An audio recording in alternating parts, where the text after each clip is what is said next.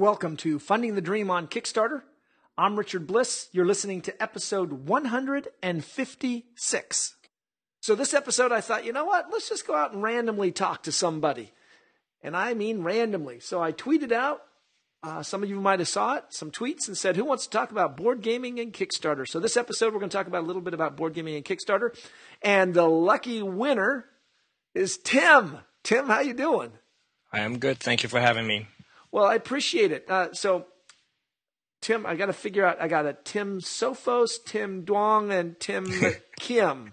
okay, which Tim is it? Is Duong. Okay, so you just you just got your name all over the place. Are those just different handles that you've used? Skype, Twitter. Yeah, pretty much. Uh, just random words I like, so I just kind of stick it to everything. Perfect. Now, tell me. Um, so our listeners know. Do you have a Kickstarter project? I do not. Why I not? What What's holding you up? September. it's coming in September. Oh well, the Kickstarter is available to Canadians in September. So. Got it. So is that what you're going to do? You're wait till September, then you're going to launch your Kickstarter project on the Canadian platform? Uh, most likely. Uh, there's also uh, blind testing and what have you. So I just want to make sure that the game is ready for Kickstarter before I actually throw it out there. Have you have you blind tested it? Has it been uh, play tested? A few times, yes. Uh, just not enough for me to be comfortable with kind of the release, so to speak. So, how long have you been working on this? Uh, close to a year. Really? So close to a year. So you must have been following Kickstarter for a while. Oh, I have too many Kickstarter projects. I yeah, I love board games, so I, I live a Kickstarter basically. So what uh, what are some of the projects you've backed? Some of your favorite? Some of my favorites. Um, oh, I'm gonna go on Kickstarter and look at my back history. uh, currently, right now, I actually have uh, a few that I'm really excited about. Uh, like what? Is Burning Suns is currently on Kickstarter at the moment. Okay, tell, us, really... tell us about it. What's Burning Suns? What kind of category does it fall under under the board? I assume it's a board game. Yes, it is a board game. Uh, it is a tactical sci-fi empire builder, so kind of like the Twilight Imperium genre. Ooh, uh, I like the. I'm a sucker for space games. Uh, I, as am I. So it's uh, called Burning Suns. All right. So yes. We, we got to tell people to go take a look at it. How they doing? Uh, they are on target. 39 days, 40k uh, as the goal, and they're at 26. So they'll Not, hit that. Not bad at all for us yeah. uh, old timers. We can look at that and just quickly say, "Yep, they're gonna they're gonna make it just fine." yeah, and then not, sci-fi. There's Neptune. So tell me about Neptune. Neptune is a trick-taking game, also sci-fi themed. Uh, so by a, a designer who's been on Kickstarter for a few times now. So I look forward to his games. What's who's the designer? Uh, Jason Glover. Okay, so Jason's so, got a game. And how's it doing? Uh, 9,000 out of a 10,000 goal with nine days to go. So probably he will hit that too. He probably will. Now he's probably a little nervous, but he's gonna he's gonna hit it. But he's probably a little nervous. I, have talked to him, and he's he's a little anxious. He'd like to be over the over that threshold, but uh, but you know what? Having just because you're over the threshold, it it it introduces a whole new set of worry and angst. Yeah, it's true the minute you have a Kickstarter up, it's it's nothing but 30 days of worry and angst, anyways, right? It really is. It really, and it's amazing to watch uh, how some people go into it not even aware of just how bad oh. it's going to be, right? And there's there's no reason for that. There's uh, honestly, especially for the board game community, there's so much information out there. Your podcast, James Matthews, doing a really good job of he is educating. Um, I mean, there's there's a world of people on Twitter, on Facebook, just dying to you know share the knowledge. So for those people who aren't familiar, maybe with James, which should be a few, um, shouldn't be too many, but tell people about what James is doing. Uh, I think the biggest thing that James really did for the community is uh, the Facebook page that he has running. That kind of gives everybody, regardless of whether or not you want to be a board game designer, a platform to kind of just pitch ideas and to be a part of the, I guess, the process because a lot of designers, a lot of indie designers come here and kind of just, you know, shoot the breeze, give out an idea, give out suggestions, and then it's just a ton of feedback over 1,300 members strong. So it's just, there's, again, a wealth of information to be had and a wealth of people to kind of give you advice and guide you. So if you're a board game designer or a board game designer wannabe and you're looking to go to Kickstarter, you need to go out to Facebook and uh, request to join. What's the pro- What's the group called? Uh, Card and Board Game Designers Guild. Card and Board Gamers Designer Board Game Designers Guild. I am a member of that, um, even though I technically don't design board games. um, and uh, James and I have uh, known each other for a while. He's been doing great work. Um, who else is out there? So we've got James and we've got my podcast. Uh, oh man, there's a ton. You're there's right. a ton. Uh, JT from um, the Game Crafters, he's more than willing to to share his knowledge, and I mean, a lot of Kickstarters do actually use him as a, a prototype printer, so he he knows a lot of designers who've been so through let, the ropes. So let's tell our listeners because most of them are probably aware, but some of them might not be. What's Game Crafter? Uh, a print-on-demand website that kind of lets you use your creativity and see a product in hand um, as you as you make it. So if I'm a game designer, why would I be interested in Game Crafter?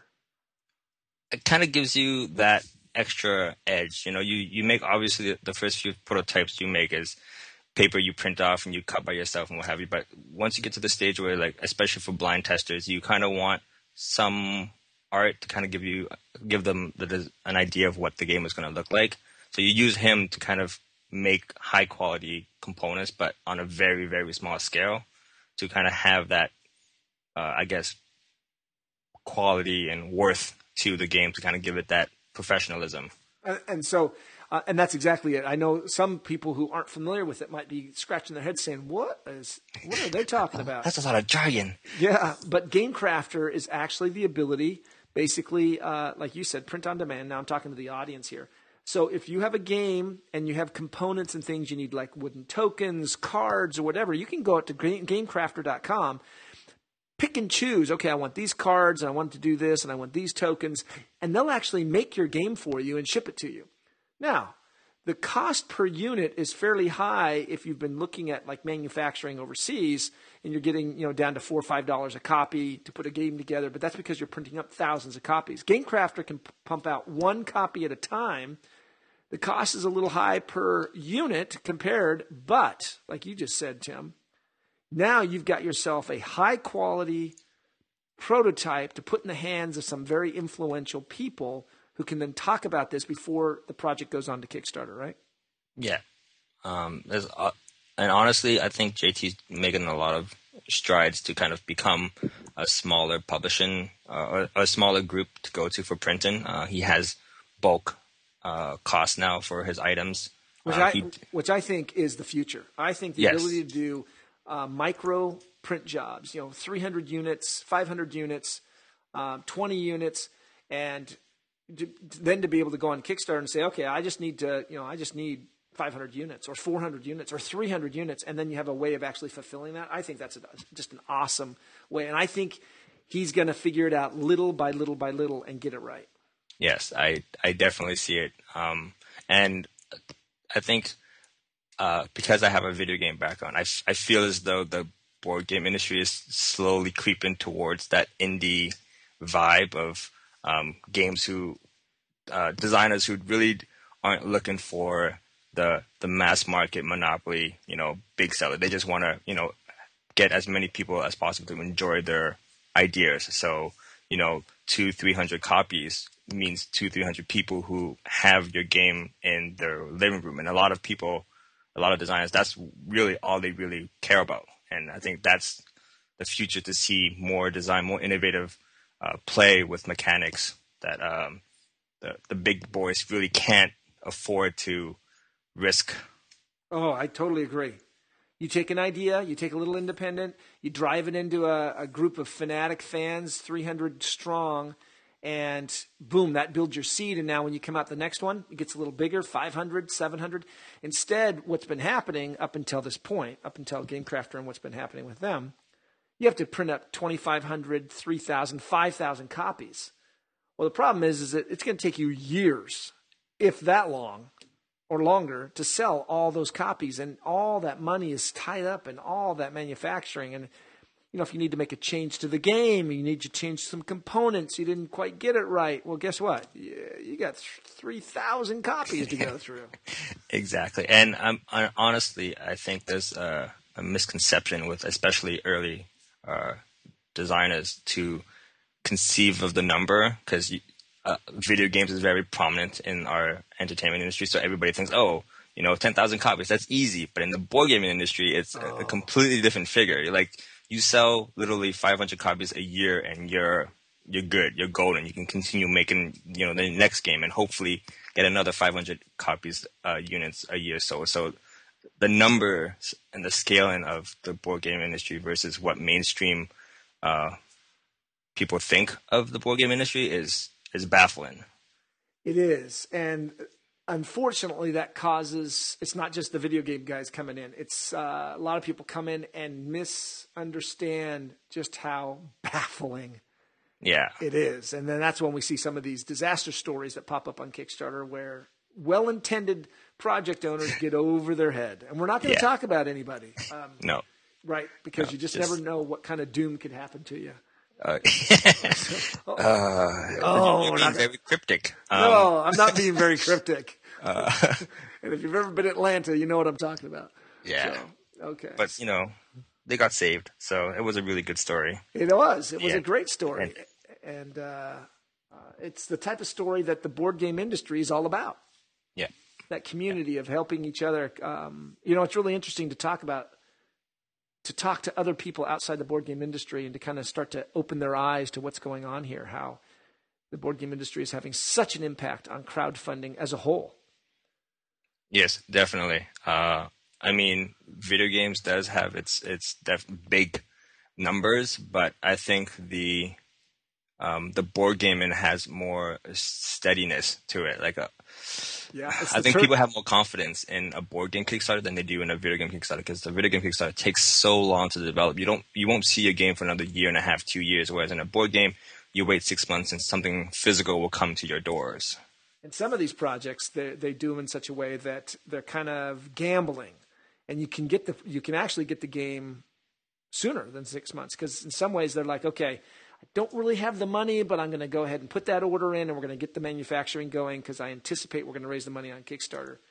And some of them roll those dice, and you yeah. can get you can get that game just uh, a few months right after the the project ends. But you're right, for a video game, it takes so long, and actually, there's so little tangible that you get from that project. Yeah, you get a game, but it's not like you don't get to hold wooden pieces in your hand and like bite on them and go, yeah, yeah, yeah, yeah, this is mine. Yeah. Exactly, and um, yeah, the the analog feel of having three exactly. people around you. It's it's definitely something that's uh, catching on, and um, being that I, I, I, work in a game company, uh, a lot of the designers are actually board gamers, um, and that's kind of one of the things I, I tell people who want to be designers, regardless of which medium it is, is board gaming is a medium where you, as a designer, can see your your design come to life right in front of you. You don't need a coder. You don't need an artist. You honestly need paper, a pencil, and scissors, and you can have a game in front of you. you sound like my eight-year-old.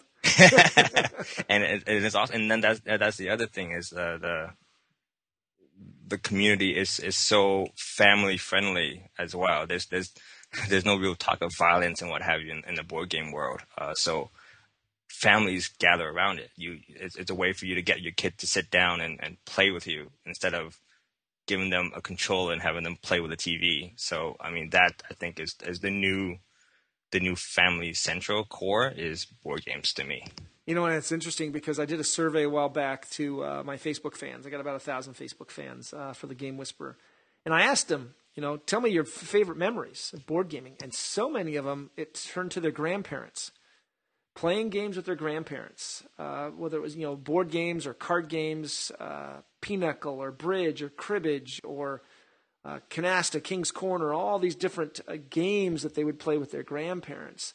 Yeah, you know, and this is before cable TV and video games. I had somebody the other day, so I'm I'm I'm I'm talking to some colleagues, and we're talking about. Um, uh, what I was like in high school. Oh, were you, you know, you know, whatever. And I said, no, nah, I was just a, you know, just kid in the corner nerd.